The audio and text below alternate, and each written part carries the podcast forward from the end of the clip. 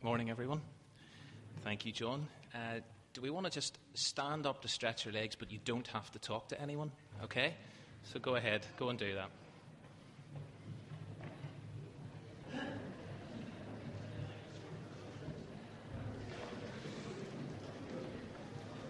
Okay. Just a change of position. Thanks for leading us, John. And as John has said, this is our, uh, it's our final week in Galatians. We've reached chapter 6. It's the shortest chapter in the letter. But as ever, it's packed with content. There's lots in it. And so uh, we are going to actually read it at this stage in our service. It's page 1172 in the Bibles in the pews. We'll just keep our seats this morning.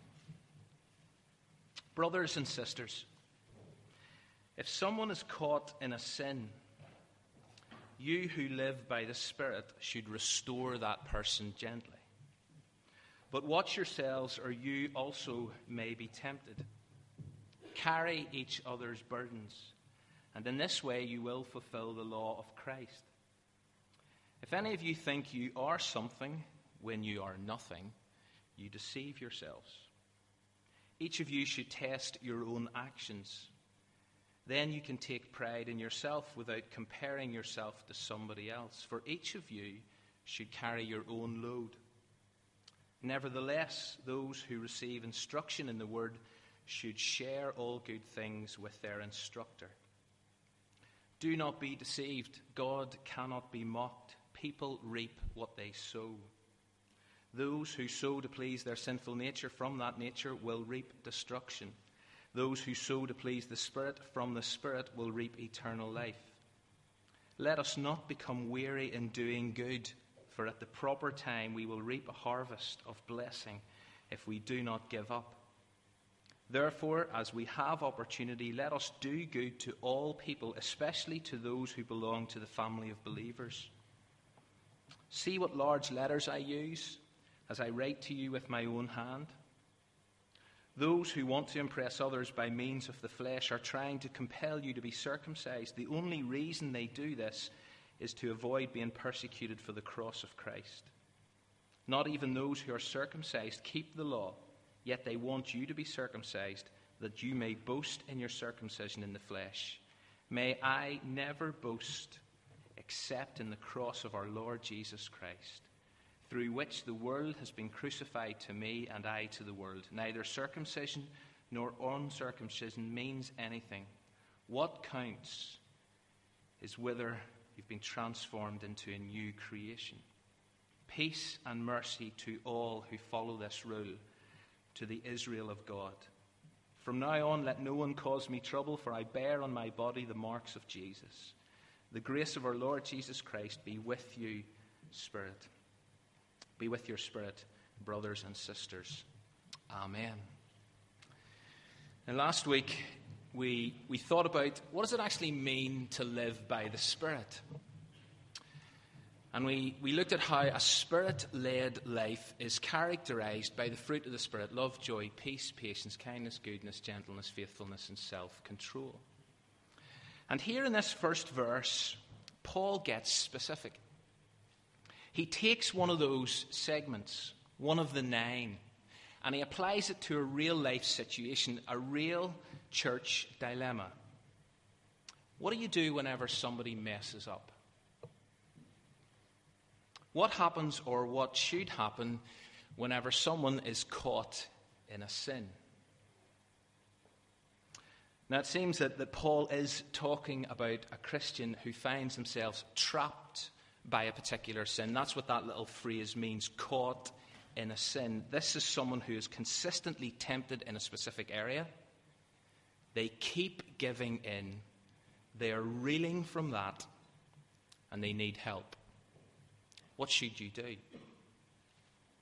It might be appealing, in fact, it often is appealing, to do nothing, to just leave them to it, to walk away, or even to pass judgment.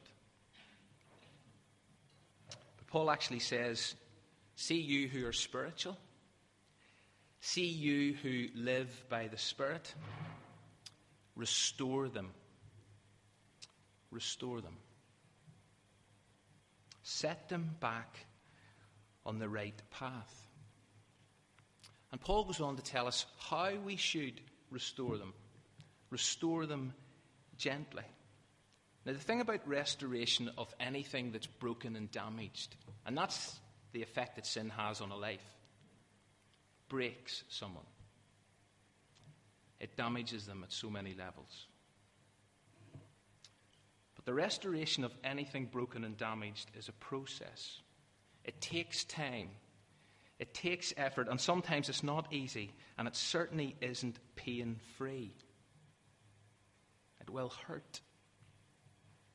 And yet, throughout that process, it's got to be done with gentleness, the seventh segment of the fruit of the Spirit.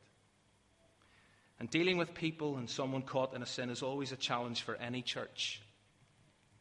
But one of the key indicators of a spirit led community is its willingness and its ability to gently restore people who mess up. And I hope and pray Windsor can be that kind of a place. Will we always get it right? Unlikely. Will we consistently please everyone? Probably not. But if we care enough to get involved in someone else's life who's been caught in a sin rather than turn a blind eye, then there might be a ring of authenticity about us. And John Stott says this If we obeyed this apostolic instruction as we should, much unkind gossip would be avoided, more serious backsliding prevented, the good of the church advanced, and the name of Christ glorified. It's so true, and yet it is so challenging. And Paul then adds a warning before he goes on to suggest another way Christians who live by the Spirit should treat each other. Look at the second half of verse 1.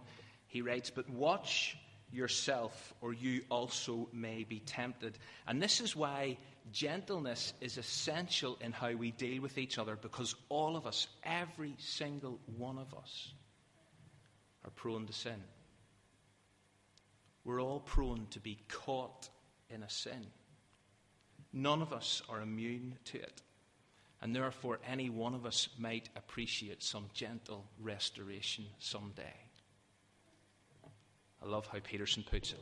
Someone falls into sin, forgivingly restore him, saving your critical comments for yourself. You might be needing forgiveness before the day's out.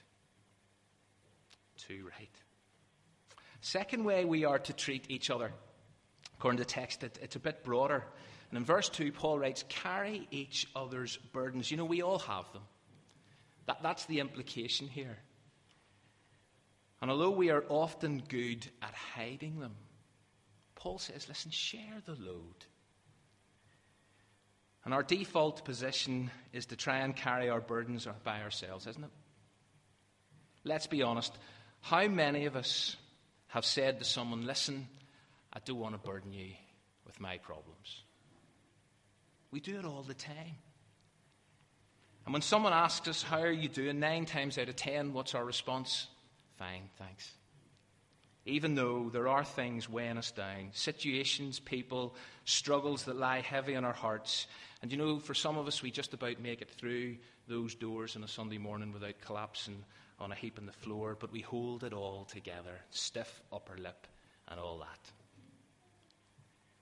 And I know you can't spill your guts to everyone who asks you that question. You need to be wise, you need to be measured, you need to be appropriate, and it would be far too difficult and far too painful to share everything with everyone, but there is a need for us to be more open and more honest with each other. Otherwise, we'll never live by this. We'll never carry each other's burdens. Human friendship in which we do this is part of the purposes of God for his people. God wants us to support each other through the tough times. We're not designed to handle life alone. We need others to prop us up at times. We need others to walk with us, to share the load, let me say a couple more things. There might be someone thinking, but hang on a minute, are we not meant to cast that type of stuff on God? Psalm 55, 22, for example, cast your cares on the Lord and he will sustain you. Or 1 Peter 5, 7, cast all your anxiety on him because he cares for you. Have we not got a divine burden bearer who's more than adequate at handling our problems? Well, of course we do. And of course we should. We should bring the things that press down heavy on us to our Heavenly Father. But He instructs us, for example, here, to carry one another's burdens because one of the ways in which God bears our burdens is through human friendships. It's a great example of this in 2 Corinthians. Paul's under pressure just for a change. He's feeling the heat. He's harassed at every turn, that says. He's dealing with external tension and internal fear. Have you ever been there? Where conflict is kicking off all around you, and inside you're scared. Listen to what Paul writes. But God, who comforts the downcast, comforted us. Doesn't stop there. He comforted us by the arrival of Titus. See, God sustains and comforts and helps us via the presence and uh, friendship of other human beings in our lives. Second thing I want to say is this it's not a sign of weakness to ask for help. You know, to share your struggles with someone else. I want to particularly, in a sense, talk to the, the guys here. Because we are great at giving the impression that we've got it all together, that we're in control. And the truth is, that's more stoical than it is Christian. That's more about enduring hardships and hiding your feelings rather than about being real and admitting that you don't have it all sorted. Living like this is probably well outside many of our comfort zones. But the evidence of a life led by the Spirit, a life lived in the Spirit, is a willingness to actually share your burdens with others. We need to be wise, but we also need to take risks. We need to be vulnerable. We need to be honest. We need to be humble enough to let other people share our burdens. The way Paul finishes verse 2 again is interesting because he actually makes the point have a look. He says, See if you do this, you fulfill the law of Christ. Which might seem a little strange given the fact that Paul's gone to st- such great lengths to downplay the law in this letter. But look what he says you fulfill the law of Christ, which is captured in that telling command love each other as I have loved you. And one of the key tangible ways that you do that is by carrying each other's burdens. It's not rocket science, but it is dynamic. And so those, so whose burden are you sharing at the moment? Whose burden here are you carrying? And who is it that's helping you to carry your burdens? One of the very uh, real dangers and, and sad realities in church life is whenever somebody thinks they're above helping another human being. Warning signals need to go off all over the place. Whenever we hear phrases like, that's their problem, or they've made their bed, it's time for them to lie in it, or I've more important things to deal with. I love and yet I find myself slightly unsettled by how direct Paul is at times. And he doesn't pull any punches. And look at verse 3, but look at it on the screen from the New Living Translation. See if you think you're too important to help someone, you're only fooling yourself. You're not that important. And Paul has this superb ability to just bring you down to earth, to keep your feet in the ground, help you stay focused. And the minute we start thinking we are someone, Paul constantly seems to just pull the rug from beneath our feet. He does it time and time again in his letters. Just give you another couple of examples. Philippians 2 he says this In humility, what have we to do? Consider others better than yourself. It's really hard. It's really, really hard in humility to consider others better than yourself. Or when he writes to a bunch of Roman believers, he says, Don't think of yourself more highly than you ought, but rather think of yourself with sober judgment. None of us are too important to help someone. None of us are too important to be helped. Thing is, we've got to take the initiative. Don't wait for someone to come and share their burden with you. Go and share your burden with someone else. Stop trying to carry it by yourself. make the first move because, as Paul writes in verse 5, Okay, a New Living Translation, we are each responsible for our own conduct. In other words, the ball is in your court. It's my choice whether I help others. It's my choice whether I share my burdens with others. But when I do, I actually flesh out what it means to live by the Spirit. And in doing that, I fulfill the law of Christ. Paul then moves on and he, and he pens a phrase that has become so well known. It's recognized by virtually everyone, irrespective of their belief system. As people of the book, we know it. But even those who have never engaged with God's word are familiar with it. A man reaps what he sows. Annie Lennox released single 1993 entitled Little Bird, which includes these lines But my, my, I feel so low. My, my, where do I go? My, my, what do I know? My, my, we reap what we sow. And this is generally seen as a, as a basic principle of life. The, vast majority of people readily accept, often from bitter experience, that this is the way life tends to work, isn't it? If I exercise and eat well, then I will be fit and healthy. But is this always the case? Do we always reap what we sow? Do we always get what we deserve? Is it as clear cut as it first sounds? I must admit, I, have really wrestled with that phrase this week. Got myself in all sorts of knots with it. Because I've realized that you can't just lift that phrase out of context and apply it across the board as you like. You've got to be very careful how you use it, where you use it, when you use it. It's not straightforward. Let me give you an example. Sticking with the farming imagery that Paul uses. What about the farmer who sows diligently, who sows carefully, and then he sits back and he watches as the rains come too early, too late, or they don't come at all? Sometimes circumstances beyond our control dictate we don't always reap what we sow. What about the guy who looks after himself and then dies unexpectedly in the prime of his life? The principle doesn't appear to ring true for his family. Reap what you sow. You see, to rip this phrase, and, and we could go on, to rip this phrase out of Galatians 6 and apply it to all of life is dangerous. And therefore, sticking with the context here is really important for me. It's vital I do that. You see, Paul is addressing Christians. Verse 1 Brothers, in today's New Living Trans, or New International Version, brothers and sisters. He's addressing Christians. And he's writing to Christians, remember, regarding what does it actually mean to live by the Spirit. So, as much as that phrase, a man reaps what he sows, has a broader meaning, and it does, and it has a broader relevance, and it does, Paul is specifically speaking here to believers about discipleship issues. This relates to our daily walk as Christians.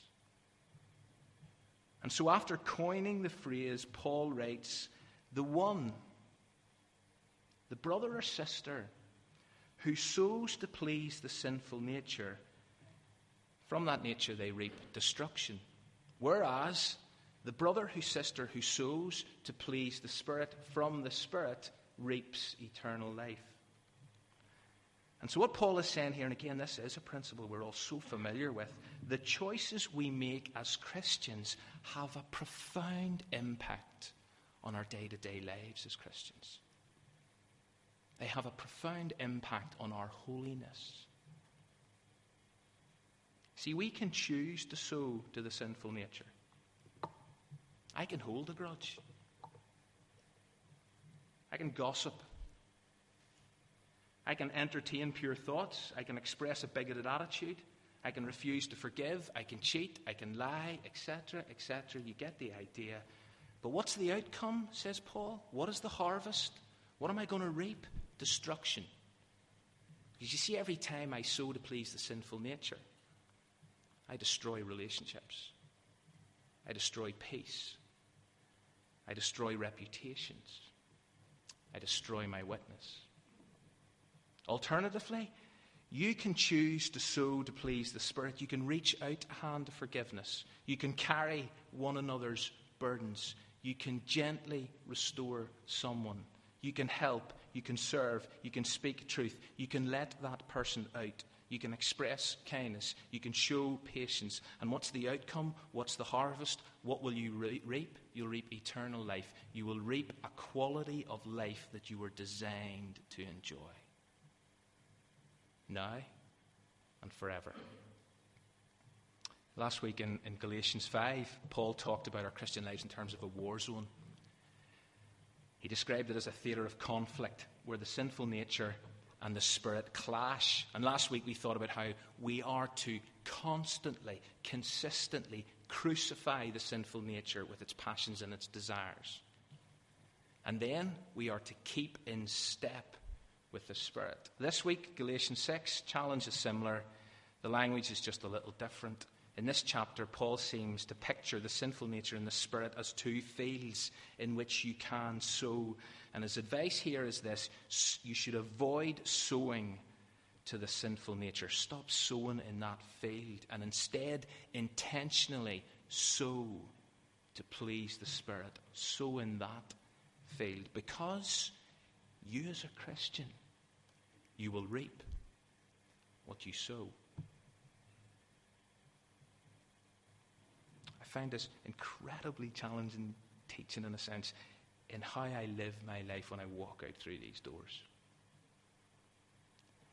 And as he continues, Paul then talks about, and we're nearly through, Paul then talks about the importance of doing good, because doing good is, in a nutshell, what it means to so to please the Spirit.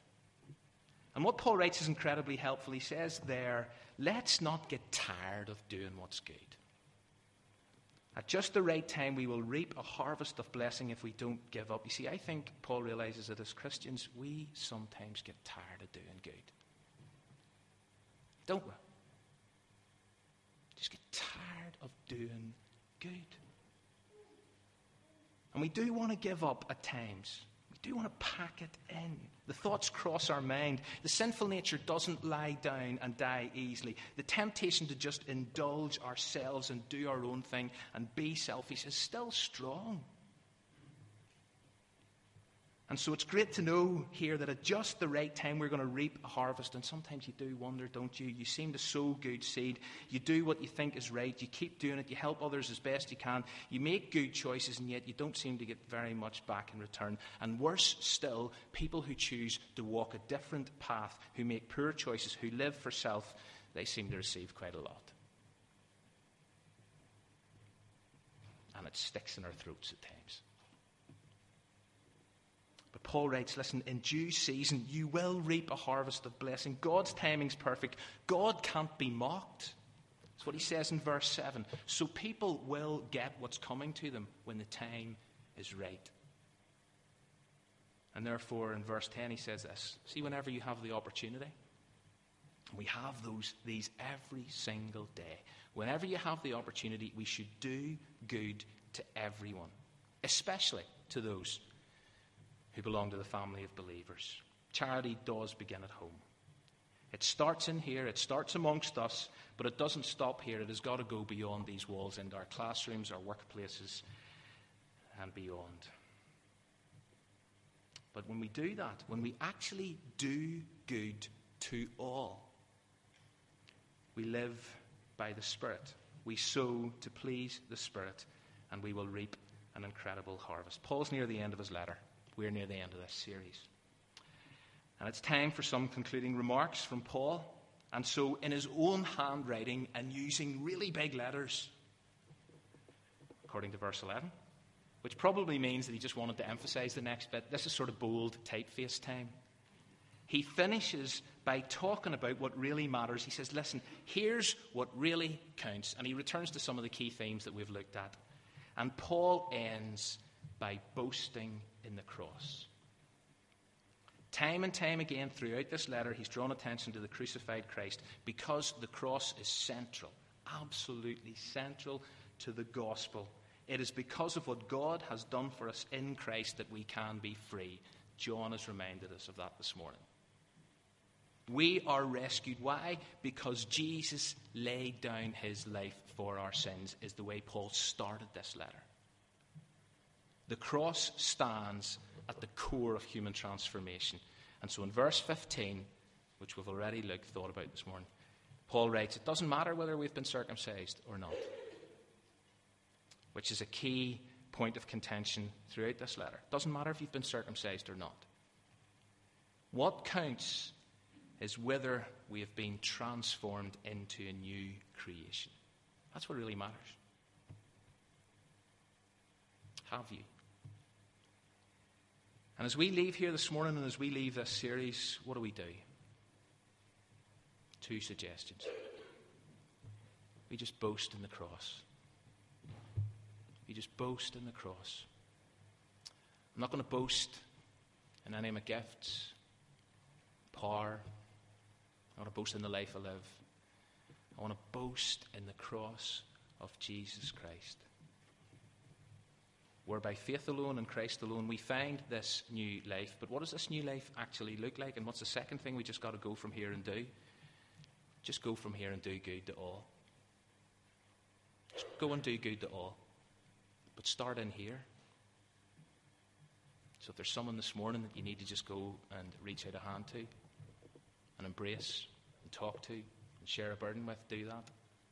But let's just go and do good to all because that is what characterizes new life in the Spirit.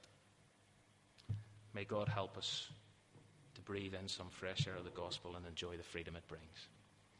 We're going to finish by singing How Deep the Father's Love for Us. Really, because the third verse says, I'm not going to boast in anything no gifts, no power, no wisdom, but I'm going to boast in Jesus Christ, his death, his cross, and resurrection. Let's stand as we sing.